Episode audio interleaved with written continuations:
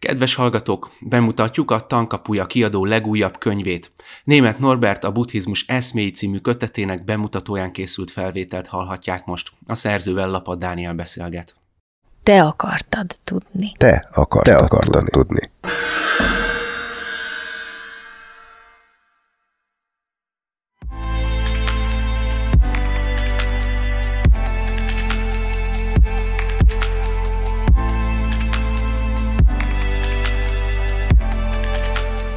Köszöntjük a néző és hallgató lényeket.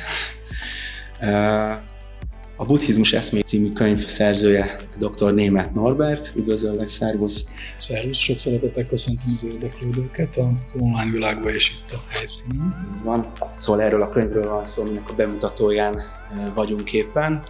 Üdvözlünk mindenkit itt a Tankapuja Buddhista Főiskola szertartás termében, az Egyház YouTube csatornáján, élőben, utólag, a Buddha FM hallgatóit, szóval rengetegféleképpen lehet csatlakozni ehhez a beszélgetéshez. Lehet, hogy misztikus, titkos módon is tudnak csatlakozni, de nekik ez a könyv lehet, hogy már nem is szól, hogyha ők, hogyha ők másképp csatlakoztak hozzánk. A Tankapuja kiadónak ez a Tankapuja tanítói sorozatban a második kötete, második könyve. Dr. Német Norbert a Tankapuja Buddhista Főiskola adjunktusa. 1991-ben ebben az intézményben az első évfolyamban jártál.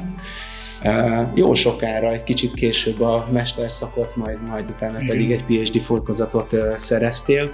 És ez a könyv, a buddhizmus eszméi, tulajdonképpen egy picit át is fogja azt a fajta struktúrát, tanmenetet, amit a Tankapuja Buddhista Főiskola kínál a hallgatóknak. Erről is egy kicsit később beszélgetünk, de kezdjük a legvégén a könyvet. Nem minden könyvet a végén kezdünk, nem? Okay.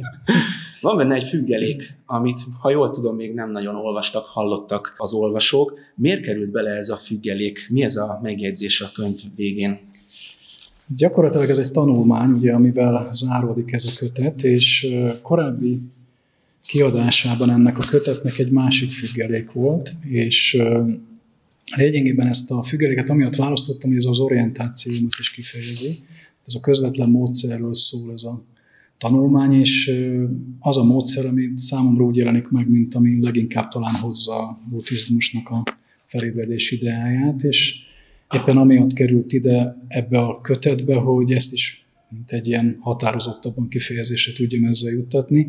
Illetve volt egy technikai oka is, a korábbi kötethez képest, hogy ott jogdíjakkal kellett annak idején foglalkoznunk, és ez a jogdíj ez tulajdonképpen lejárt, és emiatt aztán volt egy ilyen praktikus ötlet, hogy akkor egy saját tanulmány kerüljön oda, mert az egy fordítása volt egy híres neves tibeti szerzőnek.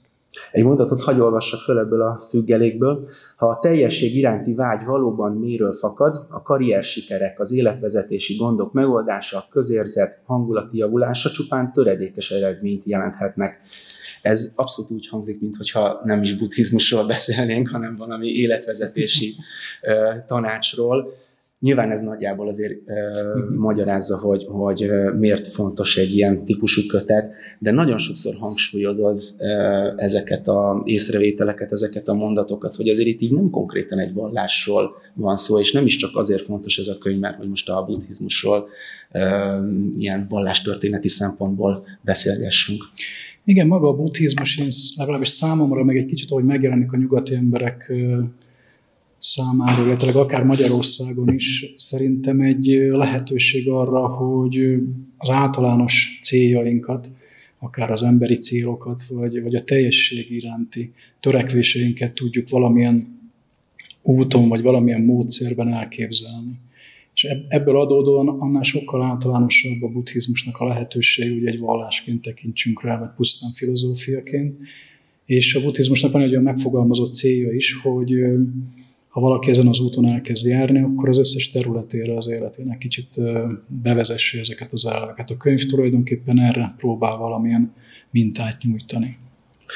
Az elején egy picit említettem a tanulmányaidat, most anélkül, hogy amennyire engedett betekintést kaphatunk a, a személyes motivációd, a személyes szál mögé, mert hogy én úgy tudom, hogy eznek a könyvnek a megírása, ez a tanulmány, ez azért úgy végigkísérte a te életedet, tanulmányaidat, tudományos munkádat. Mikor kezdtél el ezzel a témával foglalkozni, mikor kezdted el rendszerezni a, a, a buddhizmust? Igen, ez mindannyiunknak bizonyára ez egy hosszabb történet. Nálam a történetet kicsit lerövidítve úgy lehetne mondani, hogy ahogy kiléptem a kamaszkor világából, bár a kamaszkorban is megvolt ez a törekvés, ugye mondanám, hogy az alapkérdésekre kerestem a válaszokat, és akkor különféle hagyományokhoz fordultam, és valahogy mindig az egyéb hagyományoknál volt egy picit olyan helyzet, hogy valamilyen oknál fogva úgy szinte elakadtam. Például fog, foglalkoztam egy ideig a hinduizmussal, hogy esetleg az lenne az a hagyomány, amiben próbálok úgy akár szinte beágyazódni, hanem is hinduként, de külföldiként, aki nagyon megismeri ennek a hagyománynak a világát, és valahogy úgy éreztem, hogy egyszerűen nem igazodok el benne. Tehát olyan, mint hogyha beúsznék egy nagy óceánba, és ott próbálnék irányokat találni, de vagy nekem nem jöttek ezek az irányok. Emlékszem, megrendeltem ez a 90-es évek tíz könyvet, elkezdtem őket olvasni, de vagy nem jutottam ugye a koncepció végére. És amikor a buddhizmusra kezdtem foglalkozni, tehát több körben, ugye 90-es évek elején és a 90-es évek második felében, akkor amikor újból elkezdtem foglalkozni a buddhizmussal, kifejezetten olyan célzattal, hogy találjak magamnak egy, egy ösvényt, egy lehetőséget, egy módszert is, akkor egész egyszerűen az volt a tapasztalatom, hogy mint vajban a kés. Tehát kialakult egy struktúra, szépen lassan rétegződött bennem ez a tudás. Még emlékeztem 90-es évek legelejéről, még Miresz Lacinak arra gondolatára, ugye Miresz László tankapuja buddhista egyháznak a vezetője, egy előadáson említette a Laci, hogy olyan a buddhizmus, mint egy épület. Tehát egy olyan épület, aminek vannak alapjai, szintjei, oldalfalai, tető, szerkezete, és így érdemes a buddhizmushoz hozzáfogni, és akkor elkezdtem a buddhizmusra foglalkozni már módszeresen, 90-es évek végén, és egyszerűen valahogy ez az épület, ez úgy felépült bennem. Egy épület mondjuk, mint a stupa például. Például a stupa. Vagy akár egy, nem tudom, egy társasház, vagy valami ilyesmi. Oké, okay, egy pár mondatban azt is említettem, és ezt személyes tapasztalatban is tudom, hogy, hogy ebből tanulni is érdemes ebből a könyvből egy kurzus is tartozik hasonló címmel, hasonló tagoltsággal ehhez a tanulmányhoz a főiskolán. De azért mégiscsak, amikor először ránéztem, egy kicsit elolvassa az ember ugye a hozzáfűzött ajánlót, most akkor egy tankönyvről beszélünk, vagy valamiféle én ismeretterjesztő könyvről, mert hogy azért mégsem tételek szerepelnek benne, meg, meg kérdések és feladatok. Tehát amikor elkezdtem ezt a könyvet hát persze nem úgy kezdődött el, hogy majd lesz belőle egy könyv, hanem tanulmányok formájában elkezdtem a témát feldolgozni, akkor az volt az egyik megfogalmazott célom, hogy a buddhizmusról kapjunk egy átfogó képet. Nagyon érdekes volt a 90-es évek eleje Magyarországon, amikor volt a rendszerváltozás, akkor akik ismerték a buddhizmust, sokszor úgy éreztem, hogy mindenki hozza a saját maga buddhizmusát, és amit teljesen rendben volt, meg nem szabad elfelejteni, hogy nem volt még ugye internet, tehát hiányosan lehetett hozzájutni a forrásokhoz. Ez egy nagyon gazdag világ volt a magyar buddhizmus, szerintem akkoriban is. Sok érdekes előadóval, vagy néhány érdekes előadóval mindenképpen, akik a főiskolát is létrehozták. Csak volt egy olyan hiányérzet bennem, hogy meg akartam nézni, hogy a buddhizmus valójában mit is tanít, és módszeresen. És éppen ezért ez a könyv is azért módszeresen építi fel a stúdiumot.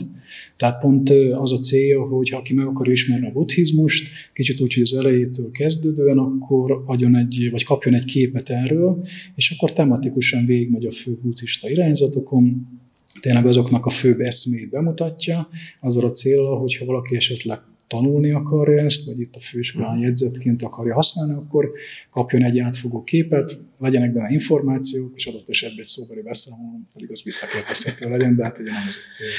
Talán vannak, akik a nyílt nap miatt néznek minket, ha ez a záró esemény a Tankapuja Buddhista Főiskola nyílt napjának.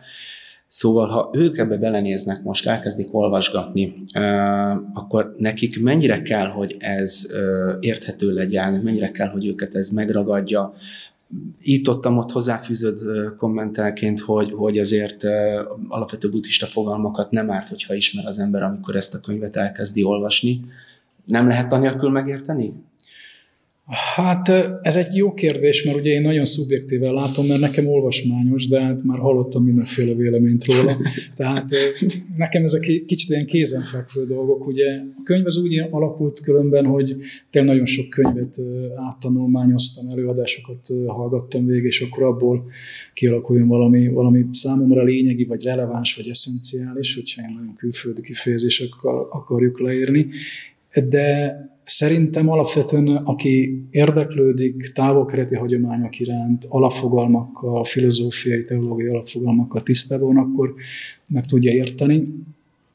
Kérdés az, hogy ez az értés, ez a szintje, ez, ez, ez, ez hol van. Tehát én ugye ebből évről évre tartom ezt a, van egy kurzus, tehát ugye a főiskolán is ebből, és újabb és újabb mélységeket tudok találni benne, mert ugye tömény ugyanak ez kétségtelenül, hogy töményen van megfogalmazva, és szoktam is néha mondani a hallgatóknak, hogy olyan részhez érünk, az időkorlát miatt is, hogy most ez az óra olyan lesz, mint hogyha valaki egy, egy pohár abszintot. Tehát, mert annyira tömény lesz, tehát ilyen 70-80 százalékos, tehát, tehát emészteni kell, és hát ez picit az időkorlát miatt is, a lehetőségek miatt is, tehát vannak benne kétségtelen tömény rész. Senkit nem akartam eltántorítani ezzel, hogy érthető vagy nem érthető, de az alapvetően igaz általában a buddhista uh, irodalomra, szakkönyvekre, hogy nem egyszer kell átolvasni. Tehát szerintem ez azért egy ilyen témára is igaz, egy, egy egész eszmetörténetet, eszmerendszert azért talán nem egyszer kell átolvasni, hogy az ember megértse. Igen, meg ez a könyv azért említetted ezt a szót, hogy ismeretterjesztő. Én azt gondolom, hogy az ismeretterjesztésben nem nagyon fér be abba az értelemben, hogy a buddhizmusnak van egy, egy eszmerendszere, és ezt az eszmerendszert inkább akarja bemutatni, sem, mint nagyon közérthető módon ezeket a fogalmakat prezentálni. Van benne ugye egy, egy fogalom, fogalomtár tulajdonképpen a végén, hogy hol lehet őket megtalálni a könyvben, és Hát ez, cél, ez, ez azt a célt szolgál, hogy aki érdeklődik egyes fogalmak iránt, az egy könyvbe is fel tudja keresni több helyen, hogyha megtalálható, és akkor adott esetben más szakmunkában is meg tudja ezt nézni. Tehát egy kicsit ilyen szempontból azért ez a munka, mondanám, hogy sűrű, hát remélem, hogy nem riasztok el vele mindenki. Azt mondtad, sok visszajelzést kaptál ilyet is, olyat is. Miket? Hát volt az egyik ismerősöm, aki, akinek nincs ilyen érdeklődése, különösebben, hogy filozófiával foglalkozna, éppen érdekes volt, hogy amikor a könyvnek az elődje, ugye ez egy második kiadás elkészült, akkor ő is írt épp egy könyvet, de ő valami drámát írt, tehát egészen mást, és akkor kicseréltük egymást, hogy egymásról ezeket a könyveket, és akkor utána eltett két hét, és akkor próbáltuk megosztani, hogy kinek milyen élményei vannak. Nekem hogy szórakoztató volt, és kérdeztem, hogy neked milyen volt, és mondta, hogy hát azért tudna mesélni, mert ugye semmi alapja nem volt, és ennek például az volt a véleménye, hogy számára nagyon változott az egyes fejezeteknek a hangulata. Uh-huh. Tehát a tantrikus hagyomány azt mondta, hogy az számára az tök olvasmányos volt, uh-huh. és akkor volt egy, esetleg egy filozófiai rész az elején, az meg ott kapkodta a fejét, meg mondta, hogy hát volt, amikor csak úgy olvasta, olvasta, de nem értette. Tehát az is benne volt, úgyhogy például volt egy ilyen visszajelzés is. De akkor nézzük meg konkrétan, mi az, ami neki olvasmányos volt, és mi az, amit nem értett. Egy kicsit a felosztásáról, a tagolásáról beszéljünk, mert hat fejezet van megszámozva, de azért alapvetően, alapvetően hát nézzük, ez három nagy részre, három fő részre osztható, hát mint ahogy a buddhista tanulmányok is egyébként, de, de azért azt mondd el kérlek, hogy hogyan, hogyan kezdted el felosztani a, a témákat, mi volt a, mi volt a módszer ebben. Ugye hagyományosan a buddhizmusnak két vagy három nagy iskolájáról szokás beszélni, ugye a Hinayana és a Mahayana buddhizmus, és általában a Mahayana buddhizmuson szokták kiemelni a Vajrayana buddhizmust, vagy Tantrayana buddhizmust. Én amikor a témát próbáltam feldolgozni, nekem fontos szempont volt, hogy ne legyen egy távoli tényleg egy ilyen nagyon távoli távol-keleti hagyomány ez, hanem legyen egy, egy olyan megszólíthatósága ennek a tanításnak, ami egyúttal azt is jelenti, hogy tudjuk adaptálni a saját helyzetünkre. Tehát a saját életünkre, éppen a 21. századi helyzetre. És nekem ami bevált, hogy figyelembe véve ezt a három fő irányzatot, amit említettem, inkább szemléletmódokat fejtek ki benne, vagy legalábbis úgy kezelem ezeket a nagyobb irányzatokat, mint szemléletmódokat, és végső soron ugye öt szemléletmódot határoz meg a könyv. Azért van hat fejezet, mert az egyik az összehasonlítja a két meghatározó irányzatot, a Hinayánát és a Mahayánát, főként ez a témája. Tehát lényegében szemléleti módokként próbálom bemutatni a nagyobb iskolákat, és a nagyobb irányzatokat, és egy picit ugye a hármassághoz képest az ötösség árnyaltabb, tehát két, két felé bontok egyes irányzatokat, meg kiemelem a végén a közvetlen módszert, ugye az, ami egy különleges.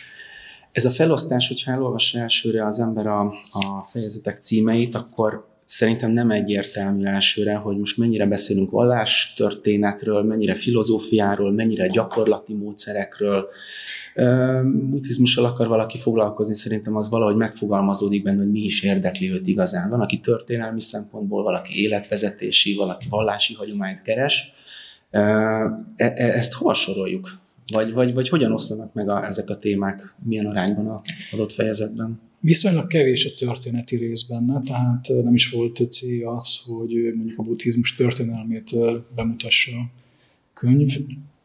Úgy mondanám, hogy gyakorlatilag, hogyha valaki akar a buddhizmussal foglalkozni, van egy komolyabb szándék benne, akár olyan módon, hogy el akar kezdeni a meditációt, de lehet, hogy kicsit komolyabban akar tájékozódni a hagyományon belül, akkor ahhoz kap egy, egy segédeszközt, hogy ezt a hagyományt át tudja tekinteni akár egy könyv alapján, és a könyv fejezetei kapcsán pedig meg tudja találni azt a tónust, vagy azt az atmoszférát, vagy akár azt a hangulatot, ami az ő saját személyes képlete szerint valahogy úgy közel álló a buddhizmusban neki. Tehát van, aki egy picit talán analitikusabban gondolkozik, elemzőbb, van, aki egy kicsit a misztika fele hajlik, akkor megtalálja azokat az irányzatokat, és igyekeztem tényleg úgy kiemelni ezeket a szemléletmódokat, vagy azoknak az elemeit, hogy, hogy tudjon esetleg ezekkel a benső attitűdökkel is rezonálni egy picit. Uh-huh.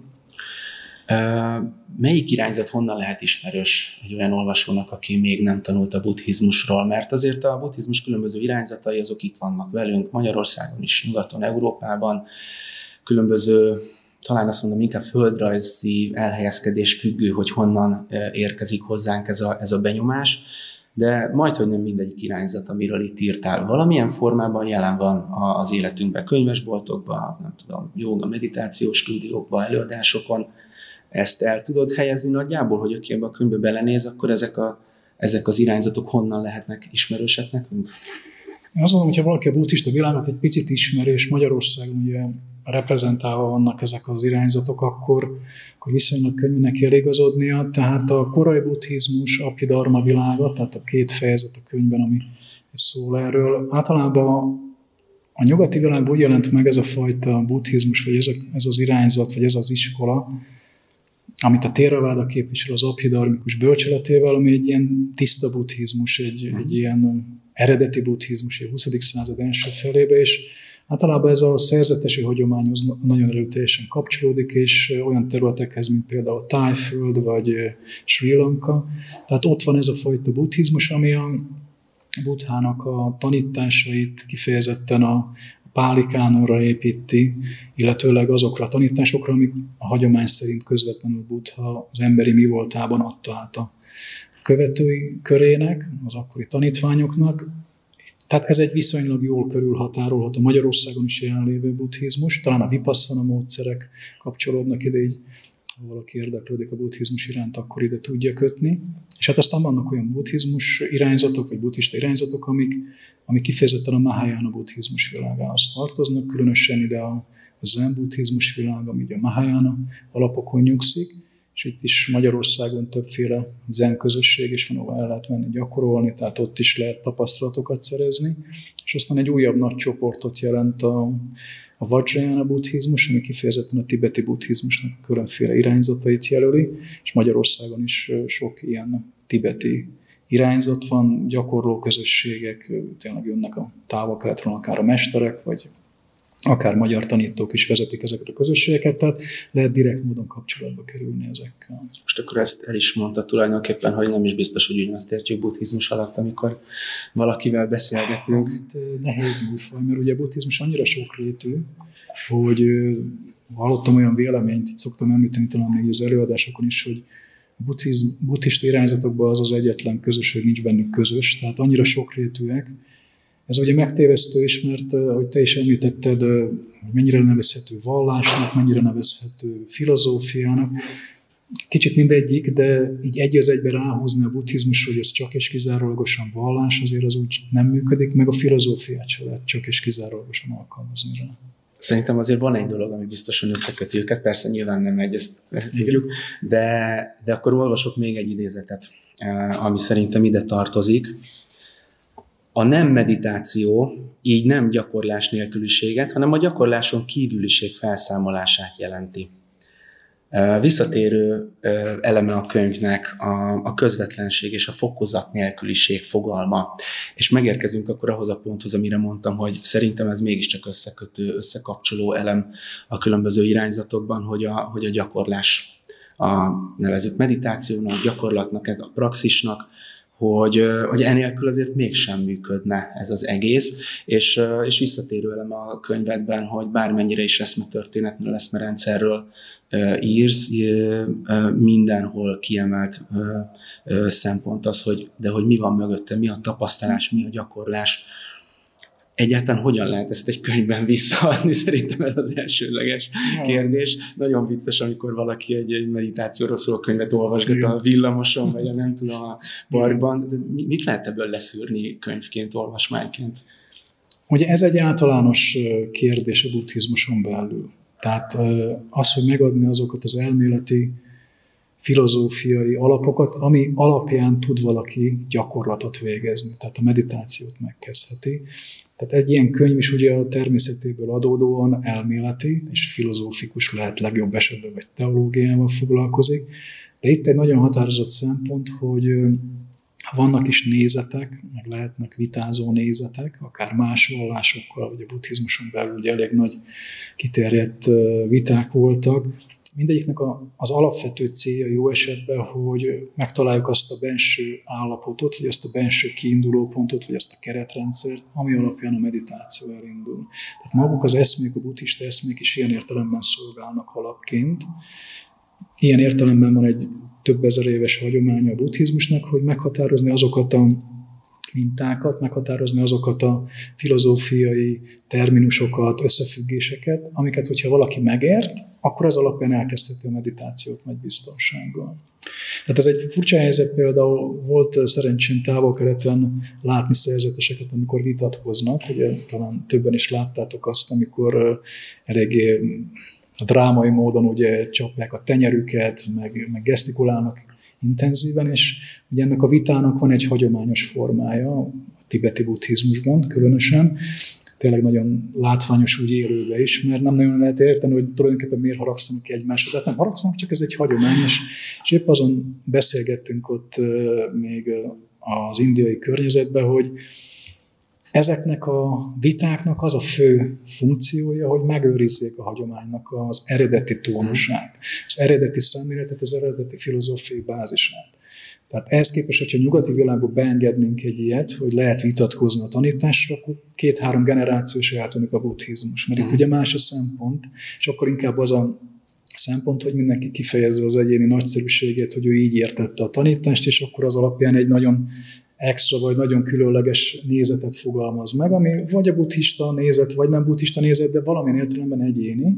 Itt a hagyományos világban pont az a lényege, hogy ennek van egy hagyományos kerete, van egy hagyományos nézetrendszer, amit azért tartanak egybe, főként a szerzetesek, hogy az újabb generáció, hogyha ezt megismeri, akkor el tudja kezdeni a meditációt megfelelően. Viszont, hogyha a vitatkozásnak a kereteit tartanák be nyugaton, akkor lehet, hogy maga a vitatkozás fogalma tűnne. Ja, tehát, ja, tehát ugye, ugye tényleg ez egy más, más szándék. Mert azért az más vita, tehát az, az, ja, az, az nem, nem ugyanerről van szó. Tehát betartani a kereteket, tudni, hogy mit mondott a másik, pontosan visszaidézni, az, az egy más műfaj.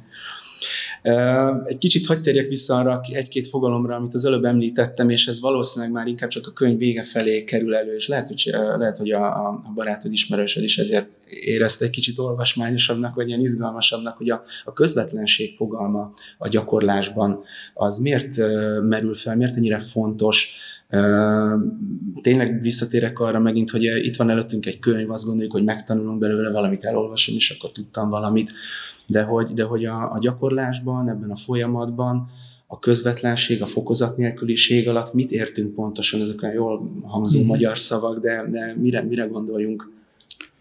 Hát ugye ez, ez kicsit úgy több rétege van akár annak, hogy fokozat nélküliség, vagy, vagy akár közvetlenség. Ugye ez egy koncepció. Egyrésztől van egy általános jelentése a szónak, hogy fokozat nélküliség, meg van egy kicsit egy ilyen szakkifejezési jellege is annak, hogy fokozat nélküliség. A tibeti hagyománynak van egy ilyen csoportosítása például, ahol a fokozat nélküliség és a fokozatokkal együtt járó ösvényről beszélnek.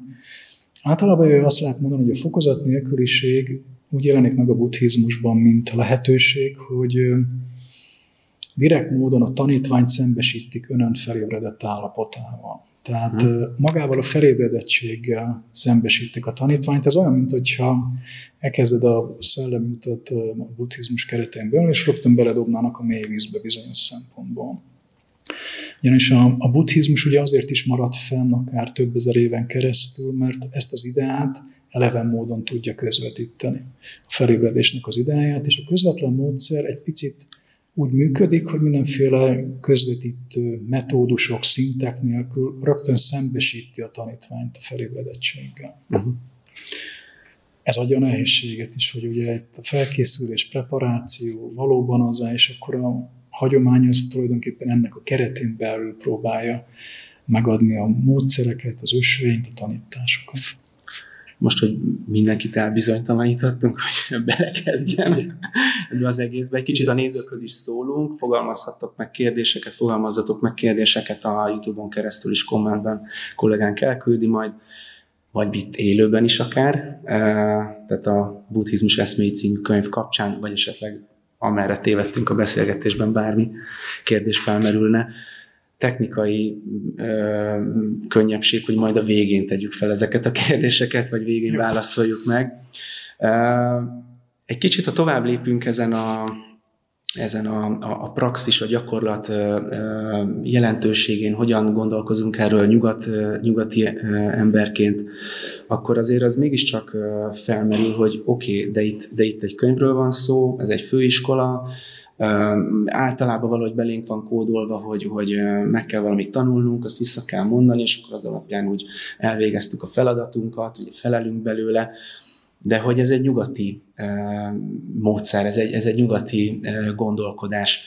Hogyan lehet akkor ezt a keleti filozófiával, keleti módszerrel megérteni, hogyan lehet tapasztalatszerűvé tenni ezt az egészet, azon túl, hogy, azon túl, hogy elolvasunk egy könyvet. Igen, ez egy nagyon összetett kérdés, ugyanakkor tulajdonképpen egy nagyon fontos kérdés, legalábbis számomra mindenképpen, hogy ha a buddhizmussal foglalkozunk, illetve távolkeleti hagyományokkal legyen szó hinduizmusról, akkor érdemes hogy azzal a célral tennünk, hogy valahogy az életünket, vagy a szokásos helyzetünket mélyebben megértsük, és ezt valahogy át tudjuk alakítani. Ugye a nagy kérdés az, hogy egy 2500 éves hagyomány hogy tud érvényesülni ilyen módon az életünkben, mondjuk egy 21. századi magyar ember életében. Én azt gondolom, hogy, hogy ez egy ilyen nagyon sokrétű, ilyen nagyon finom művelet, és, és az, hogy hogy tud ez egyáltalán megszólalni számunkra, sok egyéni hozott emlékből is akár attól is tud függni, illetve hát nagyon sok múlik azon, hogy milyen inspirációkat próbálunk magunkban felébreszteni, de az általános képet az az, hogy a buddhizmus is ugyanúgy arról az emberi valóságról szól, amiben élünk, függetlenül attól, hogy egy távolkeleti hagyományról van szó, ugyanazt az emberi valóságot próbálja értelmezni és megérinteni, és azok a tapasztalatok, amiket megfogalmaznak meditációban például, vagy megfogalmaznak akár egy ilyen alaptanítások világában, azok a tapasztalatok bennünket is ugyanúgy érnek, és ugyanúgy mi is ezeket tudjuk átélni, átérezni. Tehát egyszerre bizonyos értelemben egzotikus távoli a hagyomány, másrészt meg nagyon is hozzánk szól. És még annyit talán hozzátennék, hogy a buddhizmus végig abból indul ki, hogy mit tapasztalunk itt és most. Tehát ez a tapasztalat, ez ugyanúgy aktuális nekünk is, meg ugyanúgy aktuális mondjuk egy távol embernek, tehát az itt és most a tapasztalatból kiindulni. Az más kérdés, aztán a buddhizmus annyi szentiratot hozott létre, meg annyi fogalommal dolgozik, hogy azok áttekintése sokszor nem egyszerű, de a tapasztalat önmagába véve az adott, ugyanúgy most számunkra is. És hogy ez mennyire buddhizmus vagy nem buddhizmus ez az út, akkor egy, egy idézetet megint mondanék, felolvasnék.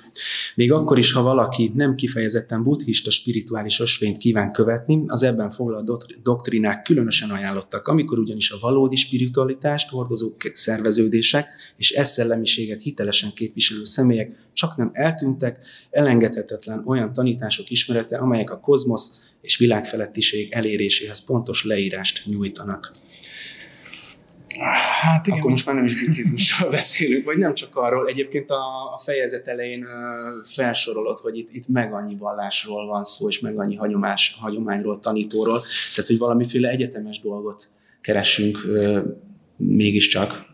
Igen, én azt gondolom, hogy ez, ez kicsit azért a buddhizmus értelmezési kérdése is. Tehát van olyan értelmezése a buddhizmusnak számomra is, hogyha valaki abban a kontextusban veti fel a buddhizmust, és nekem szegezi a kérdés, hogy akkor te most buddhista vagy? Én abban az értelemben akkor nem vagyok buddhista. tehát, tehát inkább akkor köszi, de nem kérek belőle. Tehát, mert abból a buddhizmusból, abból a korlátozott, kicsit ilyen merev, kicsit így tényleg ilyen, ilyen nagyon behatárolt nézetrendszerből, abból én nem kérek. Tehát, mert valahogy a buddhizmus az összes hagyomány közül, az összes a világban még jelenlévő vallás közül biztos, hogy az egyik legnyitottabb. Tehát olyan értelemben is, hogy meg tud jelenni más régiókban, meg tud jelenni nyugaton is, nem kötődik annyira talán egy fizikális területhez.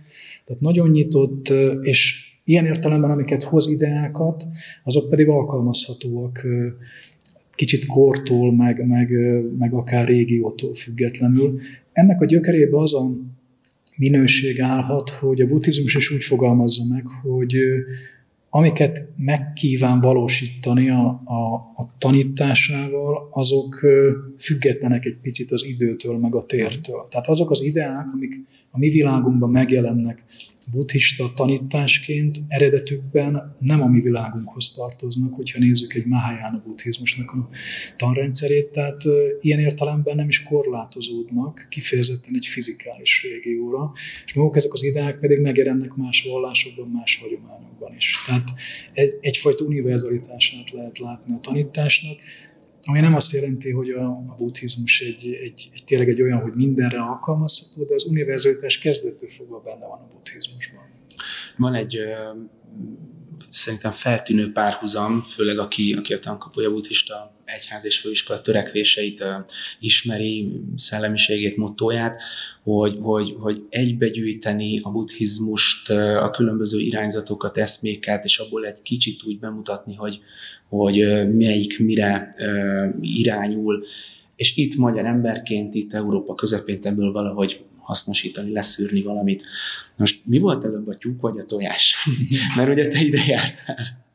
Aha. Felmerült ez benned akkor, hogy, hogy, hogy tényleg ebből kellene valahogy kiindulni, már akkor is ezt közvetítette a tankapuja, és azért indultál ebbe az irányba, vagy pedig ez, ez utólag fort egy kicsit össze, és értek össze a szálak, és hát, hogy uh-huh. végül is ilyen win-win szituáció, mindenki nyert vele, hogy tulajdonképpen te ezt kutattad, Aha. vagy ezt megírtad. Hát az a helyzet, hogy kicsit én úgy élem meg a saját világunkat, hogy nagyon nincs is más lehetőségünk így. Gondolok arra, hogy ha komolyabban foglalkozunk ilyen típusú kérdésekkel, vagy az alapkérdésekkel, vallási kérdésekkel, filozófiai kérdésekkel, a komolyság alatt azt is értem, hogy próbáljuk alkalmazni, vagy kísérletezgetünk arról, hogy, vagy azzal kapcsolatban, hogy hogy lehet alkalmazni a saját élethelyzetünkre akkor, akkor eleve egy kicsit ilyen univerzális módon kell közelítenünk. Tehát eleve egy kicsit be kell emelnünk, ami rendelkezésre a buddhizmussal kapcsolatosan is, meg úgy általában véve teóriák, gyakorlatok. Tehát egy picit olyan helyzetben vagyunk, hogy amennyire eltűntek a régi hagyományok eredeti formájukban, eredeti közegükben, eredeti atmoszférájukban, távol is most már látszik ez a folyamat, Annyira viszont egy olyan helyzetbe kerültünk, hogy ugyanakkor meg hozzáférünk, akár az interneten keresztül, akár tanítók jönnek, mennek, akár Magyarországon is felbukkannak, mi is elmehetünk külföldre, tehát, tehát nyitottá vált ilyen módon a szellemiség. A buddhizmus egésze is. Régen az volt a helyzet például Tibetben, hogy volt egy kolostor, beszorulva ugye hónapokon keresztül a környezeti viszonyok miatt gyakorlatilag el volt vágva a külvilágtól, és akkor az adott tibeti buddhista rend vagy irányzatnak a gyakorlatait végezték, és még azt sem tudták, hogy a szomszédos völgyben milyen kolostor van. Tehát, tehát nagyon lokálisak voltak akkor a hagyományok, most pedig nagyon kapcsolatba tudunk kerülni különféle területekkel, iskolák, és a buddhizmuson belül is megvan ez az áramlás. Tehát a buddhizmuson belül is olyan helyzetbe kerülünk, akár a magyar helyzet ennyiben tényleg sajátos, mert ennek hagyománya van, több évtizedes, ugye még a rendszerváltozás előtt jön ez a hagyomány, hogy különféle buddhista irányzatokkal tudunk kapcsolatba kerülni, érdemileg, érdemben tudjuk őket tanulmányozni, a gyakorlati oldalról is meg tudjuk nézni, és ezt a hagyományt viszi tovább tulajdonképpen a főiskola is, és akkor ebbe lehet bekapcsolódni. De a szavaidból az nem derül ki nekem pontosan, hogy ha most valaki egy darab, egy, egy irányzatot követ, ő kifejezetten a tibeti buddhizmus gyakorolja, vagy valaki kifejezetten zazen gyakorol, akkor, akkor ő most nem jár annyira jó úton itt Magyarországon? Tehát neki akkor be kéne hozzá gyűjteni egy csomó más ö, szempontot még szerinted? Ezt akartad vele mondani? Én azt gondolom, hogy van egy optimális helyzet, amit ö, aztán tulajdonképpen le lehet fordítani az egyéni szituációkra, hogy megvan a lehetőség, nagyon jó könyvek vannak magyar nyelven a buddhizmusról, amik átfogják az egész buddhizmust. Én azt gondolom, az az optimális helyzet, hogy megismerjük azért a buddhista tanításokat, a buddhista gyakorlatokat is, és amikor ez az ismeret megvan, ez mondjuk nem azt mondom, hogy az évtizedek, hanem mondjuk időben nehéz meghatározni az intenzitást a függén, de el tudunk tájékozódni a buddhizmus világában, és akkor ebben az, is, ennek az ismeretnek a birtokában tudunk választani. És akkor lehet, hogy ez az el lesz, vagy lehet, hogy ez a Theravada hagyomány, csak jó esetben ismerjük a buddhizmusnak egy kicsit az egészét, és akkor tudunk dönteni, ez a jó eset, hogyha valaki úgy érzi, hogy annyira vonzódik egy zen világhoz, atmoszférához, persze akkor megtehet, hogy a többit annyira nem is veszi figyelembe, de, de jó, hogyha figyelembe vesszük. Hát szerintem értjük a választ. nem akarunk senkit yeah. elterelni bizonyos irányzattól, de, de értettük. Volt egy, a, egy aspektus, amiről még beszéltünk már rögtön akkor, amikor, amikor csak a könyvről, a bemutatóról beszéltünk telefonon, és annak kapcsán, hogy amikor itt ülünk a szertartásteremben, vélhetőleg többen néznek minket a YouTube-on, és lehet, hogy majd utólag bármilyen online felületet többen fogják ezt végighallgatni, mint ahányan most itt vannak, hogy ez megjelenik a gyakorlásban is, ez a, ez a modell, ez, a, ez az irány, ez meg fog jelenni valószínűleg a buddhista gyakorlatokban is, mert, mert ez mondjuk ez nem nevezhető az, hogy közösségben való gyakorlás, hogyha az ember online módon bekapcsolódik valahova, vagy, vagy, vagy online egyedül próbálja megérteni ezt a könyvet, leülni, gyakorolni. Mind a kettőnek van szerepe nyilván, de lehet, hogy eltolódnak most egy kicsit az arányok, lehet, hogy egy kicsit ezt a bezárkózottabb világot elkezdjük valahogy hasznosítani, felhasználni, kihasználni a lehetőségeit. Én azt tapasztalom, hogy, hogy tényleg elindult egy olyan változás ezen a területen, és most nem is mondanám, hogy pozitív vagy negatív, ami, ami lehet, hogy egy kicsit visszafordíthatatlan, abban az értelemben, hogy valóban az online tér úgymond felerősödött. Egyébként voltak már olyan tibeti tanítók, akik sok évvel ezelőtt már elkezdték az online előadást, sőt úgy is hívták a, a saját közösségüket, hogy cybersong. Uh-huh. Tehát van, voltak, és egyébként meg tényleg működött, és voltak tényleg jó tapasztalatok, mondjuk három, négy, vagy öt, vagy hat éve, vagy akár tíz évvel ezelőtt is, amikor ez elindulhatott, hogy voltak olyanok, hogy online átadások voltak már korábban is a Covid helyzet előtt, de ezek tényleg egy picit úgy próbálkozások szintjén voltak, és most nagyon úgy tűnik, hogy felerősödött ez a ez az online világ, az a, ennek az a szituáció, hogy valaki rákapcsolódik otthonról ugye az online-ra, hallgatja az előadást, akár hallgatja a tanítást, sőt, én is voltam olyan helyzetben, hogy online kaptam beavatást, úgymond, vagy valami, hát beavatást talán nem lehetne mondani, de, de átadást inkább úgy mondanám.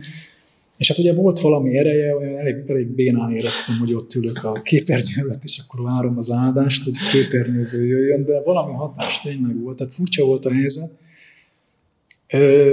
Van egy olyan praktikus, vagy több praktikus következménye ennek, hogy sokszor, amikor eljövünk gyakorolni jelenléti módon, akár a főiskolán, vagy más közösségekben, az önmagában egy, egy, egy, egy gyakorlat már. Tehát, hogy megnyitjuk magunkat, kicsit tudunk kapcsolódni másokhoz, tudunk kapcsolódni a tanítóhoz, ugye a tanításokhoz, És ez egy lehetőség, és a tanítás is valahogy ezzel azért mindig is számolt. Ezzel a személyes térrel, ezzel, a, ezzel az egymást támogató erővel. És ez átalakul eléggé, mikor otthon ülünk, és hát nekem sincsen sok illúzióm, akár magammal kap, ott van mellettem, nem tudom, az üdítő, vagy, vagy a tea, szóval komfortos az egész.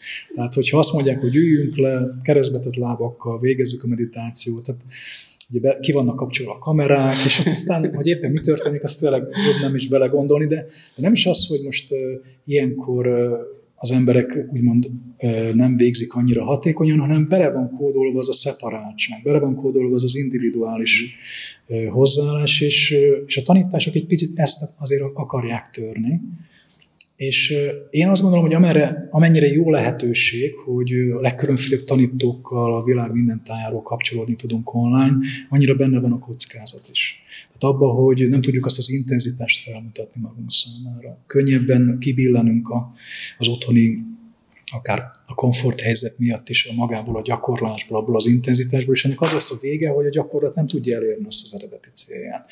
Ugye ezek olyan gyakorlatok azért, a meditációkról van szó, vagy tanításokról, hogy kicsit kihozzanak bennünket abból a szokásos komfortzónából, kicsit kihozzanak bennünket abból a szokásos környezetünkből, amiben éljük a hétköznapjainkat, és hogyha ebben megmaradunk, mert ugye otthon vagyunk, akkor ez egy kockázat, hogy mennyire tudják ezt a funkciót ellátni ezek a gyakorlások.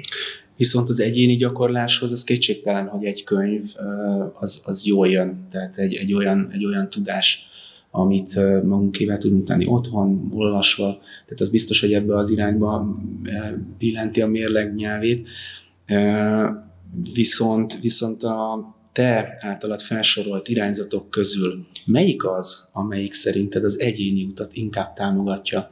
Tehát ugye itt mondtad, hogy kettő-három részre van ugye felosztva a, a könyv. Az utolsó fejezetek azok inkább egy ilyen kicsit ilyen tantrikus irányzatról beszélnek. Találunk benne olyat, talál benne olyat szerinted a mostani európai nyugati ember, ami lehet, hogy praktikusabb egy ilyen időszakban? Nehéz lenne mondjuk egy irányzatot úgy, vagy akár egy speciális iskolát így kiemelni. Inkább mondanám, hogy a, a gyakorlásnak van egy általános képlet, egy általános mintája. A hagyományos környezetben Ugye szerzetesek is adott esetben, hogyha elvonulásban gyakorolnak, akkor szokták ezt követni, hogy van egy konzultáció a tanítóval, van egy, van egy tanítás átadás, ami sokszor hasonló akár, amit a főiskolán is zajlik, tehát egy elméleti tanítás átadás, és megadják az instrukciókat a gyakorlatokhoz.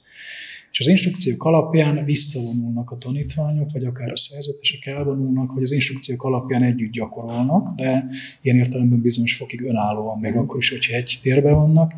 Tehát végzik a műveleteket, és azt megbeszélik egy idő után a tanítóval, vagy megbeszélik a mesterrel, tehát ez az általános képlet, és akkor általában az szokott lenni, hogyha vannak tapasztalatok, akkor kapják a következő nevező tanításcsomagnak, és akkor úgy haladnak előre, és ezt tulajdonképpen lehetne integrálni akár egy ilyen helyzetbe, hogy valahogy megszerezzük a megfelelő információkat, és nem feltétlenül egy élő kapcsolatban a tanítótól, de mondjuk könyvek alapján, vagy, vagy előadások alapján, online előadások alapján megszerezzük az instrukciókat is, tehát a tanításokat, instrukciókat, és akkor otthon tudjuk ezeket végezni, és aztán vannak lehetőségek, hogy a tovább lépésnek is meg tudjuk akkor a fázisait valahogy valamilyen módon, akár egy újabb előadás, vagy a könyvnek egy újabb fejezetéből.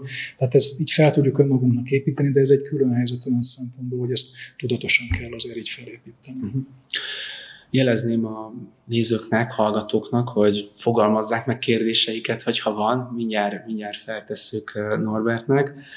Ugyanez a YouTube-on is lehetőség, kommentként. Kérdezem majd kollégánkat Attilát, hogy nézzem-e majd a, a kérdéseket. Szól, ha nézem, egyelőre nem nézem, de élek a lehetőség, hogy én teszem fel az első ilyen, ilyen kérdést.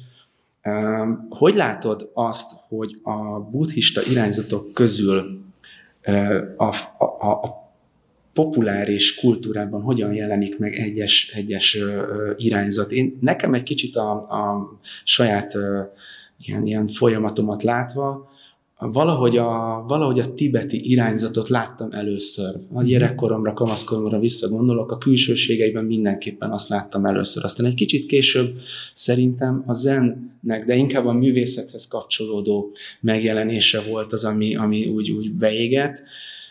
És nem akarom a választ, a, választ így, így már kimondani helyette, de, de mi a mostani korszaknak szerinted a populáris buddhista irányzata?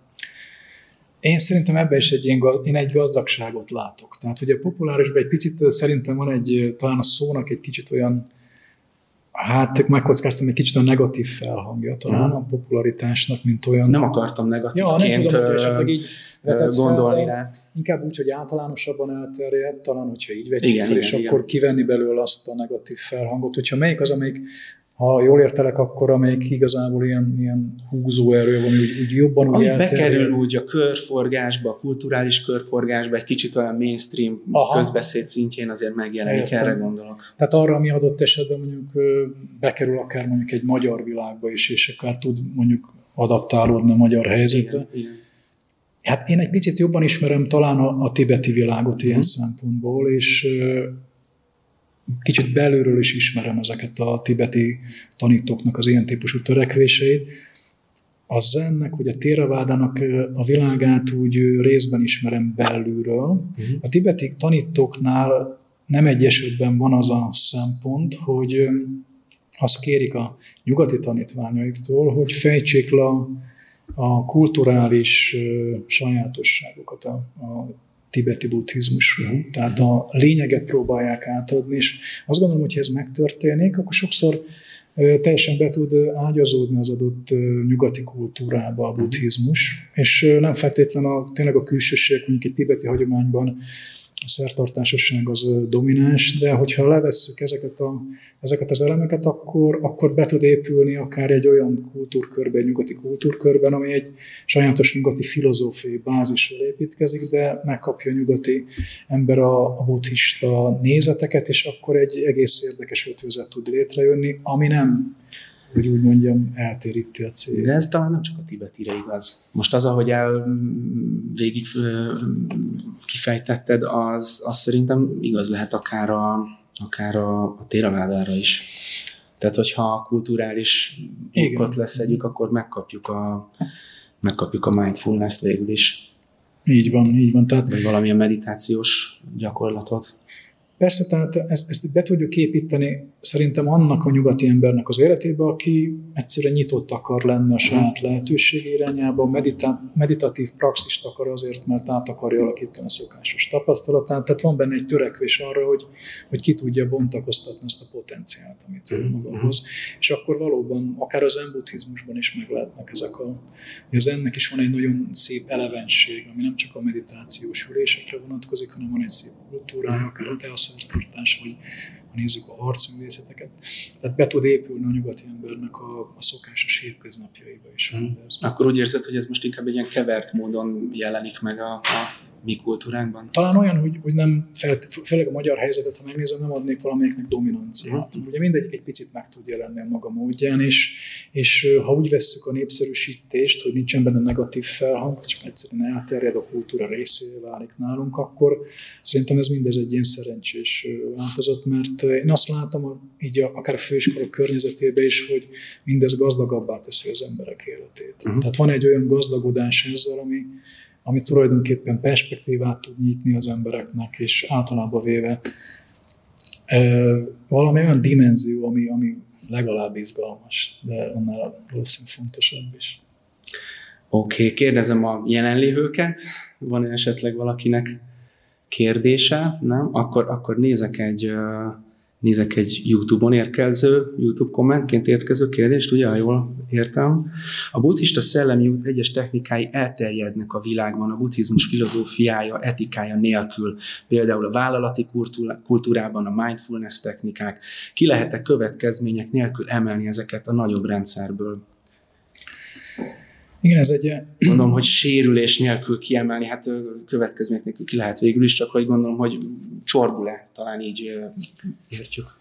Igen, ez egy, ez egy általános kérdés a buddhizmuson belül, és magam is voltam olyan konferencián, ahol szinte ez az egyik fő kérdés, hogy mennyire lehet abból a kontextusból kiemelni egyes meditációs technikákat, amit a buddhizmus hozza a saját kultúrájával.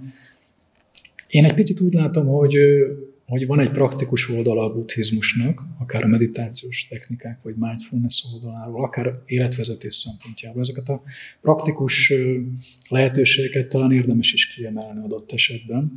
Viszont pontosan tudni kell, hogyha valaki ezzel komolyabban foglalkozik, hogy ez egy kiemelés, azért ez egy, ez egy olyan, hogy nem az egész kontextust hozzuk. Uh-huh. És ebben az értelemben, hogyha valaki egy mindfulness-től mondjuk azt várja, amit a akár a Theravada hagyomány, mondjuk a saját szerzetesi útjától, hogy végsősorban a nirvána elérése a cél, akkor az a mindfulness azért nem fogja hozni azt. Tehát azt hozza, hogy nagyon jó belső közérzete lehet valakinek, összpontosított, bizonyos helyzetekben jól meg tud küzdeni a problémákkal, de, de azért a felébredés ennél ez egy összetettebb, a nirvánának a tapasztalat az egy összetettebb kérdés. Tehát ezt mindig bele kell kalkulálni, hogy, hogy az az irány, csak hát nem feltétlenül jut el addig, vagy, vagy egy kicsit azért az intenzitásában más lesz az eredmény.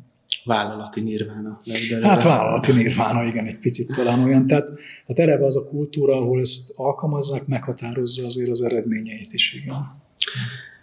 Szabó Györgytől érkezett a kérdés, szép estét. Bennem az a kérdés merült fel a buddhista iskolák kapcsán, hogy ahova eljutott a buddhizmusot, mindig alakult egy kicsit, például Japánban van kialakul, kialakuló félben, e, Európában is? Tehát európai iskola is alakult? Alakul? Igen, ez jó kérdés olyan szempontból, hogy amikor eljutott valóban a buddhizmus a távol-keleti régiókba, akkor az adott régiónak nem egyszer felvette a jellemzőit. Mm. Tehát legyen szó Tibetről, Kínáról, Japánról. Amikor a nyugati világba eljutott, ugye ez egy 100 vagy 100, maximum 150 éves történet, ahonnét datáljuk, azért nem szabad azt figyelmen kívül hagyni, hogy a nyugati kultúra ilyen értelemben egy modern kultúra már és amikor eljutott a buddhizmus hagyományos távol-keleti régiókból, ott hagyományos kultúrákkal találkozott. Én azt gondolom, hogy itt van azért egy, egy vízválasztó, hogy a nyugati kultúra modern, és hát nem kifejezetten vallásos kultúra uh-huh. ebben az értelemben. Tehát azok a minták, amiket hoz a buddhizmus, vallási minták, vagy kicsit a valláshoz közel álló minták, az egy vallásos közegben tud azért igazából termékeny lenni. A nyugati modern ember, ahová jutott a buddhizmus, és ugye ezt is kutatják akár statisztikai elemekkel, azért alapvetően a nyugati világnak inkább az intellektuális rétegét érinti meg a buddhizmus, és éppen ezért aztán egy ilyen nyugati buddhizmusról beszélni szerintem sok engedményekkel lehet, mint egy önálló irányzatról. Az biztos, hogy erőteljesen intellektuális, az is biztos, hogy ő erőteljesen keresi azért a kapcsolódást meg a távol-kelettel, de vannak olyan törekvések, hogy például beépítene a buddhista filozófiát mondjuk a nyugat, nyugat-európai filozófia világába. Tehát, tehát az már egy egész érdekes ötvözet lenne, mondjuk a kanti filozófiával uh-huh. most ilyen törekvéseket például összehozni mondjuk egy távol-keleti tibeti filozófiát. Azért is érdekes ez a kérdés még, mert egyáltalán melyik hatott előbb a másikra? Tehát ugye itt a görög kultúra hatott-e valamennyire mondjuk a, a, a keletire, az visszaérkezette hozzánk, mi magyarok sem e, itt éltünk az ősidők óta, úgyhogy ja, ez hatalmas keveredésről van szó. Működnek, uh, és elég organikusan tudnak sokszor a távol, távoli időkben ezek működni. Nézek kérdően kollégákra, közönségre, olvassak-e még kérdést? Igen, van még egy kérdésünk. Hogyan látja, hogyan látod a magyarországi buddhizmust 30-50 év múlva? Hát ugye elmúlt 30 év nagyjából, 30-50 mhm. év múlt el pont a magyarországi buddhizmusból. Én látok benne egy lehetőséget a magyarországi buddhizmusban, tehát például a főiskola egy picit próbálja a a létével ezt a lehetőséget képviselni. Tehát amikor távol-keleti vagy nyugati környezetben szóba jön a buddhizmusnak a helyzet, és beszélünk a főiskoláról, akkor egy kicsit a főiskola egy ilyen, tényleg egy ilyen szimbolikus jelenség is, mert azon meglepődnek, hogy az irányzatok vannak ennyire sokrétűen uh-huh. képviselve. Tehát általában, hogyha van nyugaton egy buddhista intézmény vagy intézet, akkor valamelyik irányzatra fókuszál. Tehát lehet egy Mahayana, vagy egy Zen, vagy egy tibeti irányzat, vagy egy Theravada ilyen szempontból. Itt Magyarországon megvan ez a lehetőség, hogy valamennyi irányzat képviseli magát, és én ezt most alapvetően pozitív lehetőségnek látom, hogy ha van kommunikáció az irányzatok között, és van egy ilyen egészséges, organikus reláció az egyes irányzatok között, és most Magyarországról kifejezetten, hogyha beszélünk, akkor ez egy termékeny kommunikáció, ahol tényleg az egyes irányzatok még inkább jobban önmagukra tudnak találni, hogyha van egyfajta kapcsolódása a többi irányzathoz, meg egyáltalán tudunk egymásról, mint mm. irányzatok, és ilyen módon ez egy pozitív lehetőség, és aztán ehhez képest meg minden lehetőség kicsit negatívabb. Tehát azért van egy negatív forgatókönyv, tehát tapasztalni lehet évtizedek alatt az emberek érdektelenségét sok esetben, tehát egyszerűen belefáradnak sokszor a hétköznapokban. Ehhez a kérdéshez az is érdekes még szerintem, hogy ebből következik egy másik kérdés, hogy ha az unikális dolog, amit itt a magyarországi buddhizmus ad, például ez a főiskola, akkor ez mennyire igaz mondjuk a angol száz világban, a Németországban, ott is konkrétan, vagy ott is többféle buddhizmus bemutató intézmények léteznek, vagy, vagy Amerikában, Angliában, itt ott, ott találunk kifejezetten, nem tudom, tibeti akadémiát, zen egyetemet, vannak ilyenek? Tudomásom szerint inkább egyes irányzatokra fókuszálnak a nyugati intézetek, és hát ugye a főiskolának az is a sajátosság itt Magyarországon, hogy az akreditált intézmény, és ebből is azért kevés van a világban. Olyan, hogy valamennyi nagyobb irányzat reprezentálódna, úgy, úgy tudom, hogy talán a főiskola az egyedüli, tehát amelyik beemeli ezeket a az irányzatokat is egy akreditált intézményként tudja működtetni magát. Tehát ez egy kezdettől fogva valamiért megjelent az alapítók számára, mint cél, nem beszélve a 90-es évek legelején magyarországi helyzetet, és aztán valahogy ez úgy jó szerencsés módon tudott itt kialakulni. Oké, okay, ez a válasz már egy kicsit a nyílt napot látogatóknak is érkezett.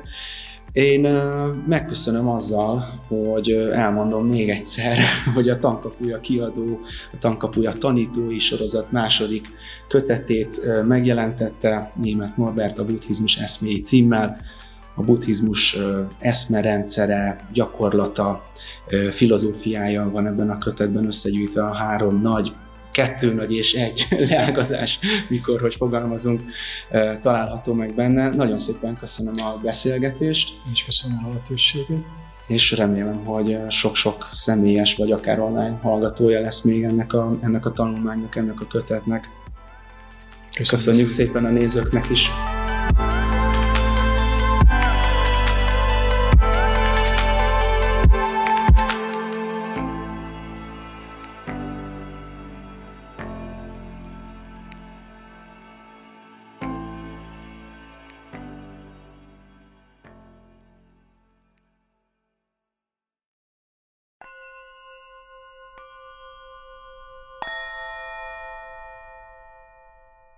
Német Norbert legújabb kötete a buddhizmus eszméi bemutatóján készült beszélgetést hallhatták. Köszönjük, hogy hallgatnak minket!